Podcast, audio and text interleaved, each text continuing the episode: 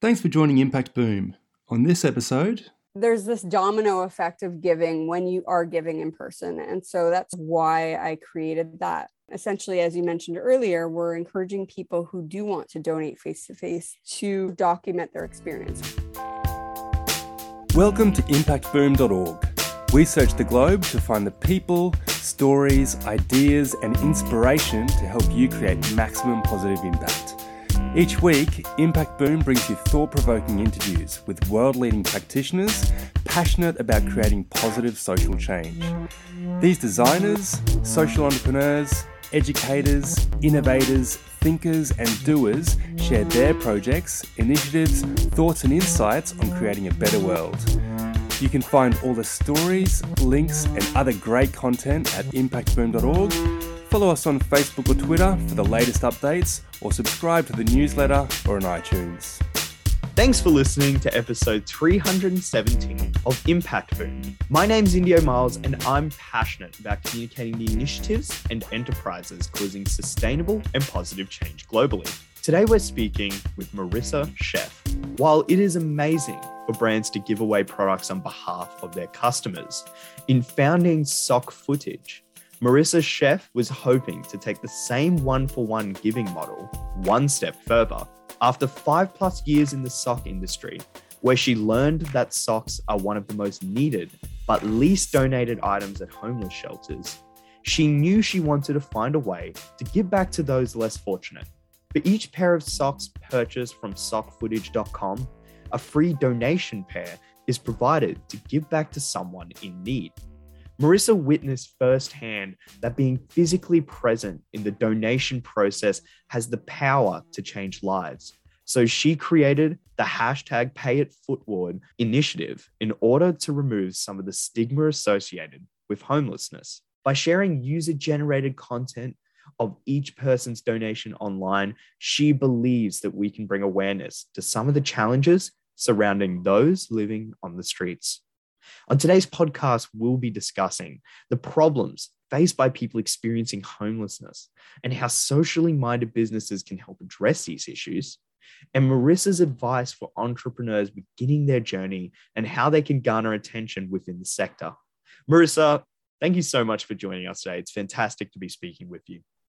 Thank you so much for having me, Indio. So, to start us off, Marissa, could you please share a bit about your background and then what led to your work more specifically in social enterprise? Sure. So I'm originally from Montreal, Quebec. I now live in Toronto, Ontario. And my background from a schooling perspective, I studied fashion communications and my last big stint at a company was for a sock manufacturer here in Toronto, where I learned that socks were one of the most needed and least donated items to homeless shelters. Most people aren't aware of that fact. And the reason for that is that when you think about donating items to a shelter, often people are just cleaning their closets at the end of a season and throwing different clothing items into a bag to bring over to the shelter. Rarely do people think to go and buy something new. And unfortunately, a lot of the shelters, at least in this area, won't accept used socks or underwear. For that reason, there's a bit of a shortage in those two areas. And as you can imagine, if you're homeless, your primary mode of transportation is your feet. It'll get you from point A to point B, whether that's your next meal, your next interview. So it's really essential that you have proper foot attire and you can move through socks pretty quickly. And I, I don't know about you, Indio, but for me, my sock drawer is full. I'm very fortunate. but if you only have one pair of socks, you're moving through them pretty quickly. And with the harsh winters here, especially in Toronto, the weather comes into play, and foot care is so important for that specific community because if they fall onto some sort of infection, it can lead to potentially worse outcomes. And it's just really important to have proper care, especially if you're living rough. My background is in socks, at least my latest background. And so when I learned that there was such a need, I wanted to go off on my own and start this company and have a give back component baked into our model. So it's not like we do this one time a year, it's every day one for one. And the difference between us and let's say another brand out there that's doing a similar one for one giving is that we've decided that we want to actually provide the consumer with the option to give themselves because I think that's an important touch point that's been removed from other brands that are following that model. And so, understanding that not everyone's always comfortable with face to face giving, we give the option for them to either give themselves or we can give on their behalf. And they can choose from a list of our partner charities that we work with really fascinating idea. It's great to see that differentiation that you've made there with other businesses and that need that you're addressing. And you've discussed it there that you're the founder of Sock Footage and it's a social enterprise that donates those socks to people experiencing homelessness. So, can you share maybe a bit more about more how the organization operates and then your impact to date? Yeah, so with regards to Sock Footage, initially it launched in 2019, so just before COVID hit. And initially, it launched with the website, sockfootage.com. So if you were to purchase socks online, you would go onto our site, you would see a whole slew of different styles available.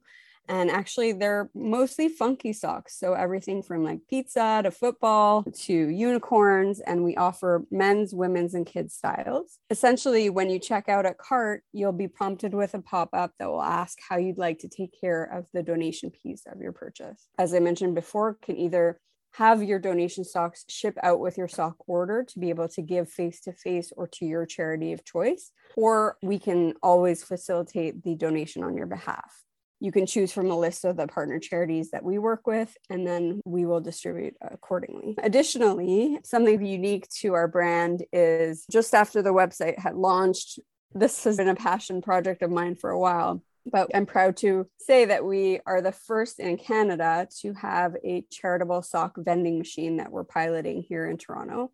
It follows the same premise as the site you purchase a pair of funky socks from the machine. A second pair of basic gray donation socks will drop simultaneously and free of charge from a different spot in the machine. And then you have the option to either donate them on site, in which case they'll go to the partner charity that we've chosen for that specific location, or you can actually take them away with you and give face to face. So it is based on the honor system. We wanted to give the consumer the option and empower them to do the right thing. So if they do donate on site, there's actually a plexiglass donation box attached to the side of the machine where they can deposit the socks. And the design of that was very intentional. People can see physically where their donation is going, even if they choose not to donate the socks face to face themselves. They're still taking it from the bottom of the vending machine, putting it into this plexiglass donation box on the side, in my mind, still involved in the process. Because again, it comes back to that connection or touch point where you want to be involved in the physical act of donating. And so, even if you're not comfortable with the face to face, you still feel like you're involved in that experience there's a few really fantastic avenues of impact there. And I love that idea of that transparency, really important process. And as you refer to it, a touch point for that social impact yeah. process, which is really interesting. Thank you for sharing that with our audience, Marissa. If you're looking at the entrepreneurship process and you've obviously started this amazing enterprise yourself, and you're in those earlier stages or even later on, how do you encourage other people, whether they be funders or mentors or even your early to late customers, to engage with your social mission and the vision for your enterprise? I think for me, it's not just about selling socks. Obviously, selling socks gets more socks on the people's that need it the most. But I think the education piece has always been a big part of my mission. And mm-hmm. that's why we created this unique hashtag, which is pay it footward instead of pay it forward. There's this domino effect of giving when you are giving in person. And so that's why I created that. Essentially, as you mentioned earlier, we're encouraging people who do want to donate face to face to document their experience, whether that's a little bit of a video diary, which is why the name Sock Footage was created. How does it feel? Were you intimidated? Have you done this before? I think a lot of people at the end of the day are just intimidated. They don't want to approach someone, they don't know how. And I have a few examples if you'll allow me to share them. Mm-hmm. One primary one is actually my brother who lives in New York. And he has always been very charitable, but he's not been so into the face to face charitable giving. the company that he worked for had this mandate where they had to get involved in volunteer activities. And so he reached out to me to see if he could purchase some socks. Normally, when he's purchased socks before, he chooses for me to donate on his behalf. But in this case, he switched his choice and decided for me to ship out the donation socks so that he could give them out. Mm. And then he got intimidated and said, "What do I say? How do I approach someone?" And I coached him a little bit. And one one thing that I always share with any podcast that I do is that unfortunately I heard this crazy statistic on the radio that said that homeless people only hear their name on average 4 times a year. I'm just going to let everyone sit with that for a second because it's a very impactful statement. I think everyone's so busy going about their day, walking, looking at their phones, that they don't even take the time to acknowledge other people. And then one step further is if you are on the streets, nobody is asking you what your name is. So ever since I heard that statistic, I always make a point, even if I'm not going to give someone anything as I'm passing by, I always make a point to either make eye contact and ask them their name or interact if I have a little bit more time. And so I said to my brother, just go up to someone, ask them their name, introduce yourself, and then ask them if they could use a fresh pair of socks. He lives in Manhattan and he went out and he started trying to find people that he could help. And he approached one gentleman and asked him if he could use a fresh pair of socks. And this gentleman took off his shoes, and showed my brother that he wasn't wearing any socks. And he said, Yes, I sure could, with a big smile on his face. That small interaction, which was like for my brother, probably a small, you'd think insignificant part of his day, makes such a big impact and, and is, in fact, not insignificant at all. And it made him feel really good. It made the person on the receiving end feel really good. And it made me mm. feel good when he shared the story with me. So I think that's what hashtag pay it footward is all about having those moments those touch points those human interactions. If we've learned anything from this pandemic it's that connection is so important. And when it was taken away from us we realized it. Recreating those connections with people in your community seeing how you can help i think a lot of the positives that come have come out of the pandemic is that people want to help and are finding new ways to help. But I think those moments are so important and there's this domino effect. When my brother shared the story with me, I felt really amazing inside. And then I shared it with you, and then I'm sharing it with other people. And it's the gift that keeps on giving, really. Mm, that's a really beautiful story. And it shows, as you said, how important that connection is and, and the for significance sure. of those small acts, which have a massive domino effect. Thank you for sharing that story with us, Marissa. That was, that was beautiful to hear. And if we're looking forward more generally to the issue of homelessness as a community and as a problem that's faced globally in a bunch of different contexts, looking forward to the next five years, what opportunities and challenges do you see emerging for the homeless community and for organizations that want to address this issue? I think one of the biggest challenges, at least I can speak to here in Toronto, is definitely housing. I think there's housing here has become increasingly expensive and there's little of it and there's little spaces popping up. So I think housing is going to be a big concern. And mm. I know there's a mm. lot of push here with policy to try and address that and we are making some small strides but I think there's, as with anything else, there's always more that can be done. I think the biggest challenge facing organizations at the moment is really that there's so much noise because of everything moving more online as a result of the pandemic. So it's harder to fight for the different causes because there are so many causes that need attention. And getting in front of the right audiences can be challenging especially in non-for-profits where they have limited resources limited budget from like a marketing perspective finding ways to get more exposure. So i think that those two things combined are new struggles that are being faced. Everyone's fighting for the attention of consumers and individuals that are looking to help. And so there's just a lot of noise out there. It's hard to cut through that noise as an organization that's trying to do good Mm. Really powerful insights there. Really key for anyone looking to address that issue and for the homeless community themselves. It's really great that you were able to identify those issues there. And I hope any entrepreneurs who are listening to the podcast will be able to take those to heart and be able to keep those in mind if they're starting their own initiatives or social enterprises that are trying to address this problem. So, thank you for sharing those insights. If we're talking about now the social entrepreneurs out there who are aspiring to create their own social impact in the world around them, what advice would you give to that change maker who are just beginning their own journey? I think entrepreneurship can be extremely lonely, I've learned over time. I think it's important to surround yourself with a really good network of people that you can lean on for support or just to bounce ideas off of.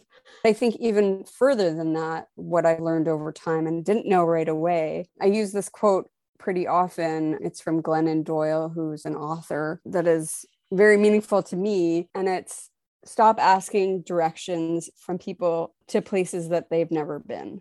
When I say that, I think what I mean, or what she meant by it, is often as an entrepreneur, at the beginning, you're launching an idea, you're not sure who to share it with. And when you do overshare it, you can get all this negative feedback or people that are trying to discourage you for various reasons. And I find often those reasons are that they themselves have a fear of taking that risk of entrepreneurship. And so they're trying to discourage you.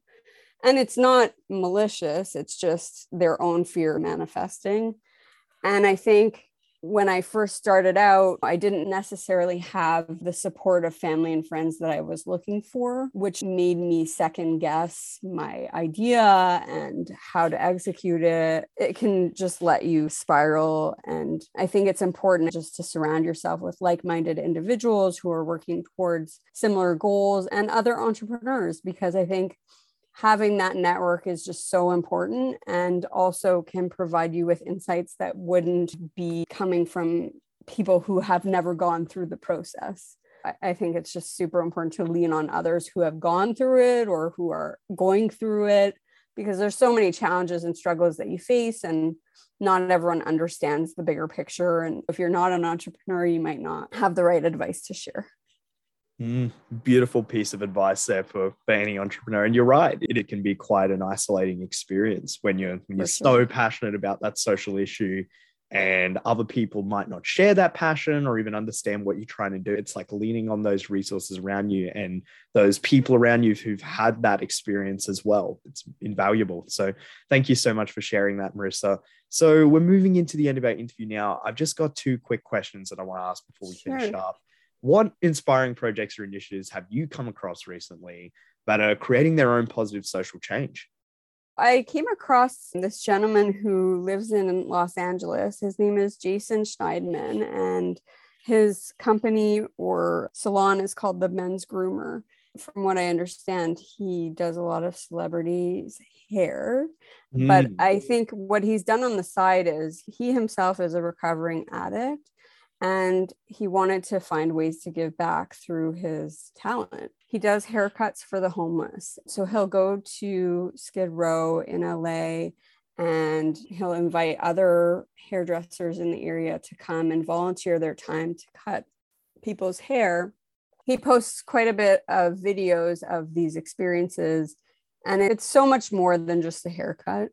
It really does give people a sense of dignity, a sense of pride. It's a first step to seeing themselves in a different light that maybe gives them the impetus to start changing their life around. It's the same premise as what I'm trying to achieve. It's like something so small, which seems insignificant to us because we take so much for granted because we're so fortunate.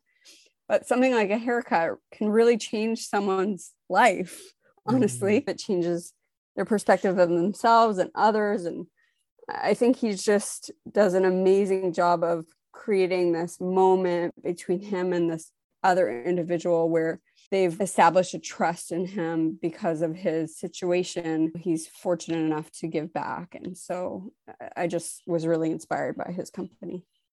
That's really beautiful. And you're 100% right. That sense of dignity and trust that creates is a priceless kind of contribution. And it creates so much long lasting impact for these people. Thank you so much for sharing that, Marissa. And to finish off, what books or resources would you recommend for our listeners to check out?